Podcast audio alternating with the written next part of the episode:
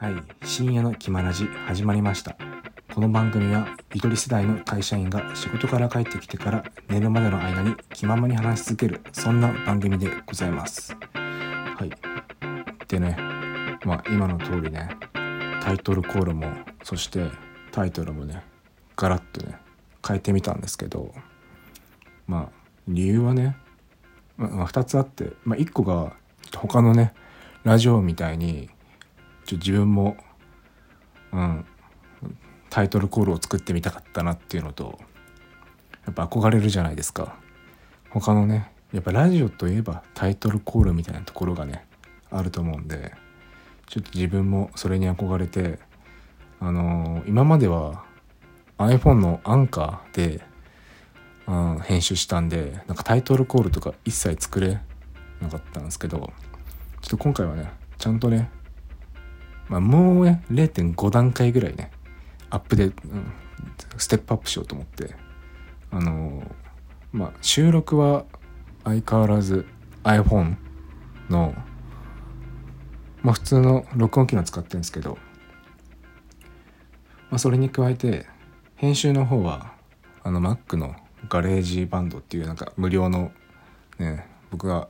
なんか有料のやつの方がいいらしいんですけど Adobe の。でもそんなそこまで買うほどのね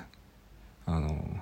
規模のねラジオでもないし本当に数人なんか数数回再生再生されればねいいようなねラジオなんでもう僕はねおとなしく無料の GarageBand でね楽しく編集してますっていうわけです。まあね、まあ、こんな感じでねまあこれからもねまあ緩く本当にねタイトルにある通り気ままにねまあこんな感じで、まあ、話し続けられていければなと思ってます。そんな次第でございます。でねまあ正直言うとこのタイトル「まあ、深真夜中」とか、まあ、言ってるんですけど寝る真夜中に撮ってるわけでもないし結構ねなんか帰仕事から帰ってから寝るまでの間にって言ってるけどまあ普通に平日平日は嘘平日は嘘ですあの休日のあの、まあ、午前中とかねもうそれこそお昼の時間帯とかに、うん、撮ってるんでもう若干詐欺なんですけどまあコンセプトはねあの寝るまでの間に話し続けてでまあ皆さんには寝るまでの間に聞いてほしいなみたいな、まあ、そんな思いがあるんですけどまあただ、まあ、こんな感じで緩くやってます。でねもうね世間はねすっかりね夏休みモードというかね僕の前職もねなんだこの4連休から今4連休なんですけどそうにとってるんですけどこの4連休からもう10日間休みに入るとかね、まあ、そういうこともあったりしてねもう周りみんなね夏休みモードですよね。すごいなんか行ってる人は沖縄旅行に行ってる人人もいるしまあ金沢行ったりだとか北海道行ってたりとかねえ羨ましいっすよね。僕もね旅行行きたかったな。もうそんなね予定もなくもうこの4連休は本当に友達と会ったり親戚と会ったりとかまあそんぐらいであとはね買い物かな。買い物するぐらいですね。うん。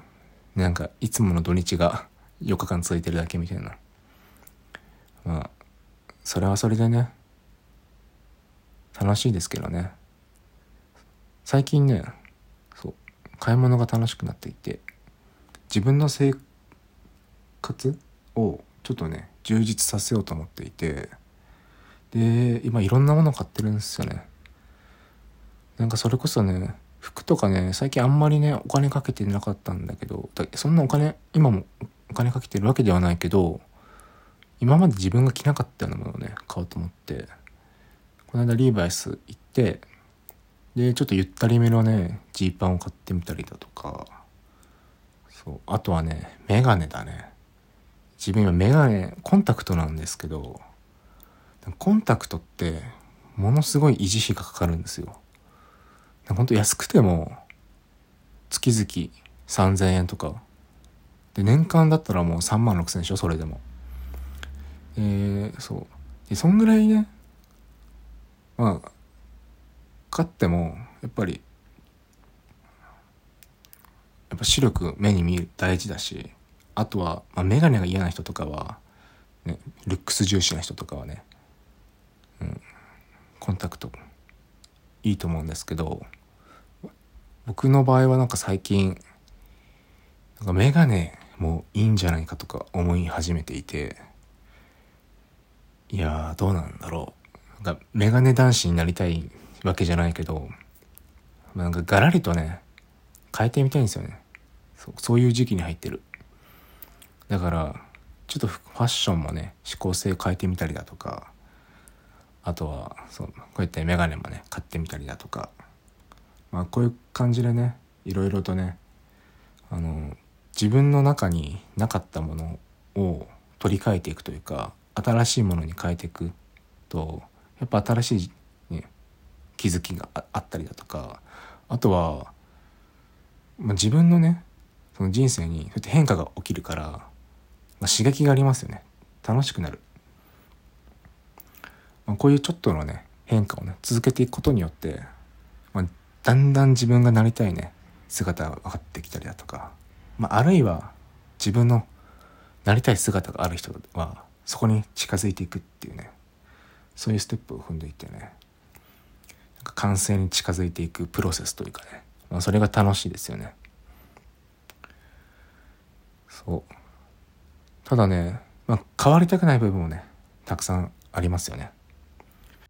今の時代ってさ待つことが結構なくなってきてる気がするんですよね。まあこれがおそらく、まあ、スマホの普及だとかあとは時代の価値観がアップデートされていったりとかで、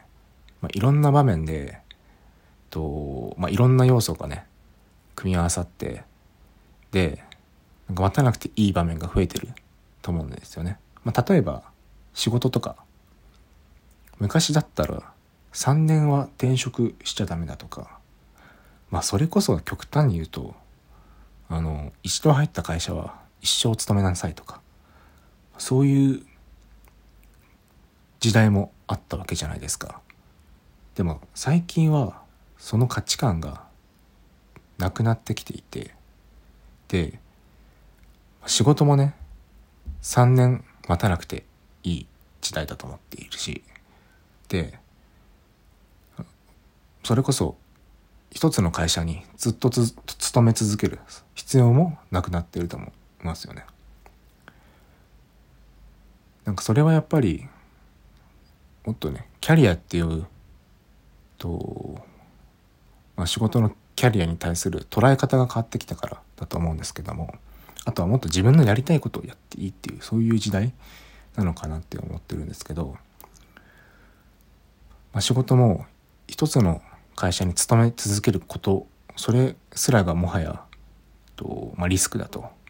だからこそ、まあ、個の力をね高めていくためにもそこで働いてでそこで身につけたとスキルを次の仕事で生かしてでそこでさらに新しいスキルを身につけることによってそのスキルをねだんだんだんだん増やしていくと。自分のできることを増やしていく、まあ、そうすることによってまあ他の人に代替されない人材になるだとかあとは3年で辞めちゃいけないって話も。3年で辞めちゃいけないっていうことそもそもそもそのね論理が破綻してるというかそこに対してはねまあ理由付けなんかもともとなかったわけじゃないですか。で今まではまあ、時代の空気がそうだったから3年は勤めるとかあったかもしれないけども今はそのプレッシャー抑圧とかがなくなってきたからまあだからみんなねまあ心が辛かったら見てもいいし他にやりたいことがあったら転職できるっていうねすごいいい時代になってるし。あとはと待たなくていいっていう他の例で言うとなんか動画とかもそうかなと思っていて。あの YouTube とかね広告が出るけどあれ皆さん全部見ないでしょ。なんか5秒た5秒後にスキップってなったらもうすごくでしょ。なんなら僕は5秒後にスキップの1秒前からちょっとスタンバイしてもうカンマ0.1秒ぐらいの勢いでスキップしてますから。なんかそう。だしあとは YouTube で言うと見たいところだけ見るっていう文化。Netflix もそうですね。映画とか好きなアニメとかもそうなんだけど。あのエンディングをね飛ばすとかもあるしあとは本当に一番盛り上がってるシーンだけ見るとかあと僕たまにやるのが、うん、最後だけ見るとか。最後だけ見てもうあこういう流れだったのね。こういう結論だったのね。っていうところだけ見てあの終わるみたいなことがあって、まあ、結論を待たないというかそう。自分の知りたいところだけを知っていくっていうね。うん。まあ出会いとかもそうですよね。なんか今までは人と人との出会いって結構街な、まあ、ナンパとか昔あったかもしれないけど、まあ、今もねやってる人いるだろうけど、まあ、多くの人は、ま、なんだろう環境に対して待たなきゃいけないというか、まあ、例えば新しく仕事に入ってきてその職場の人と出会うとか友達に紹介してもらうとかもそうかもしれないけどどちらかというと自分から積極的に動けると影響を及ぼせる範囲が、まあ、少なかったのでど、まあ、町の方がどっちかっていうと多かったのかなって思うんですけどまあ最近はマッチングアプリが台頭してきてでもう20代10代もなのかなはもうこれが当たり前じゃないですか。みんな周りマッチングアプリやってて。で、なんか出会いに対して積極的待たなくてよくなりましたよね。もう周りとかね、もう失恋したらじゃあ次々っつってね、すぐなんかマッチングアプリ入れてとかあるじゃないですか。飲み会のその場のノリで。なんか振られたやついたら、じゃあとりあえずお前マッチングアプリ入れとけよとか言って、で入れさせてでなんかとりあえずスワイプさせるみたいなそうまあこういう流れもねあって恋愛に対しても待たなくてもいいところがたくさん出てきたなって思うんですけどまあそういう流れの中で待つってことをね僕はまだね素敵な大切な時もあるなと思っていてまあそれはねどういう場面なのかとかね人それぞれだろうけどことねこの待ってる時ってじゃ何々〇〇を待つってなんか明確な対象があるわけじゃないですか大抵の場合は。でこの〇〇に対しての自分の重要度どれだけ大切にしてるかとかどれだけ期待してるかっていうところどれだけ自分の人生にとって大事だとかその大切な度合いが大きければ大きいほど誘惑に負けずに待ち続けることがねまあ大事だとね思っていて。あまりね例えば受験とかはそうだしまあ商談とかもそうだけど、まあ、そういう時はさやっぱり待つじゃん。でも恋愛とかになると割と待たなくていい時代さっきも言ったけど。ことね。もう独身の男性とかね女性とかからしたらなんか相手の答えとかまあ相手との間に答えを出すとかね。そこに待たずともね水面下で動いて次に行くとか全然ねできちゃうと思うんだけど僕はねなんかそれをしたくないというかそうあ別に恋愛だけの話をしてるわけじゃないんですけどなんかそれをしない方がいい時が絶対あると思っててやっぱりそれはねその待つものの対象とかその関係とかに対して自分が大事だと思ってる大切にしたいと思っているのであればそこは待った方がいいと思うしそこで待たなかったら、まあ、後々後悔すると思うし今後もね同じようにねなんかすぐねなんか逃げてしまうというかやっぱ待ってる間って絶対不安だとかしんどいじゃないですか。アニメのとか映画とかもそうですよ。さっき言ったネットリックスで好きなところだけ見ちゃうとかって結局楽しいだけところだけ見たいわけじゃないですか。でその間のプロセスを見てるのがしんどいから、ね、スキップしちゃうわけでしょ。でも本当にこの映画を楽しみたいのであればスキップするべきじゃないですよね。だってその結果に至るまでのプロセスに本当の大切なことが描かれてるから。だからこの映画とかそうだし恋愛とかもそうだしそこに対して自分が本当に大切にしているのであれば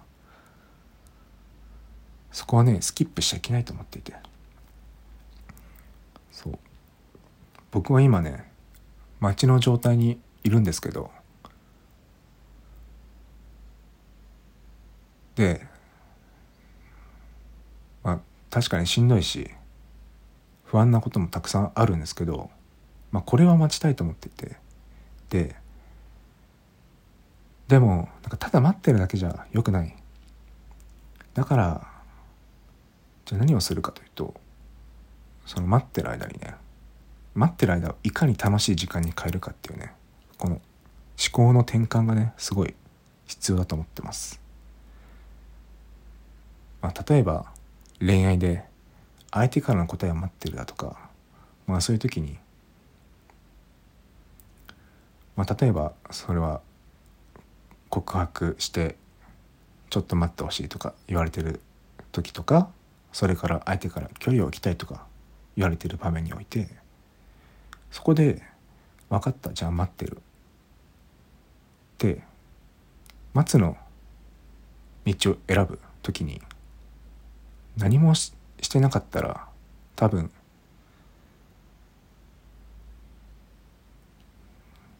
自分がひたすらにしんどくて不安なだけだと思っていてその待ってる間じゃどうするかっていかに充実さしさせるか。そして、まあ、あるいはもっともっといいのは自分を良くしていくかっていうところなのかなと思っていてそう。なので僕は最近、まあ、あるものを待ってるんですけどその待ってる間にもっととことんね自分を変えてやろうと思って。ね。今待ってるものってものをちょっとなるべくね自分から忘れようとしてるんですけどまあそこを一旦忘れて自分の暮らしをねいかに充実してるかっていうね冒頭で言ったなんか最近ファッション買いましたとかなんか新しい趣味始めましたとかもそうなんだけどとかあとは最近いろんな人にたくさん会ってる。でいろんな人の話を聞いてるんだけど、まあ、こうやって街の間に自分をねより磨いていくというかそこでちゃんとね変えていけるようにねしていきたいと思ってるわけですよ。これね思った商談も一緒ですね。商談も提案してでそこで終わりじゃないですよねそこから先方の決済とかもうその決済のもっと前とコンペだったらとそこに何社か競合がいてそことの比較をかけられるわけじゃないですか。でこの比較をかけられてる間に何もしないのは良くなくて定期的に情報提供をしたりだとかあとはま連絡してみてあの懸念点があればあの、まあ、消し潰します。まあ、それだけじゃないですよ。もちろんあのどうしても御社と取り組みたくてあのもしよろしければ懸念と懸念点とかあればあの変えていきたいと思っているのであの教えてくださいみたいなとか言って、うん、しっかりとその間をね待ってる間をいい時間にするっていうねより効果的な時間にしていくっていうのが、ね、大事だと思っていて。で、まあ、これをねやってね必ずしもいい結果がいい結果が待ってるとは限らないと思うんですけどだけどこういうことをねこういうスタンスでね居続けているってことは今後の人生にとってもね大事だと思うし、まあ、そこでね待ってみた結果のその過程っていうものはね絶対無駄じゃないと思うんですよね。まあ、だからねなんだって話なんですけどまあ皆さんたまにはねもしかしたら待ってる人がいるかもしれないけどこの待ってる時間をね楽しんでみませんかっていうねそんなお話でした。はい。まあ僕はなんで待ち続けます。じゃあ皆さん今日はこれでおしまいにしたいと思います。はい。じゃあ今日もお疲れ様でした。また明日も頑張りましょう。大丈夫です。バイバイ。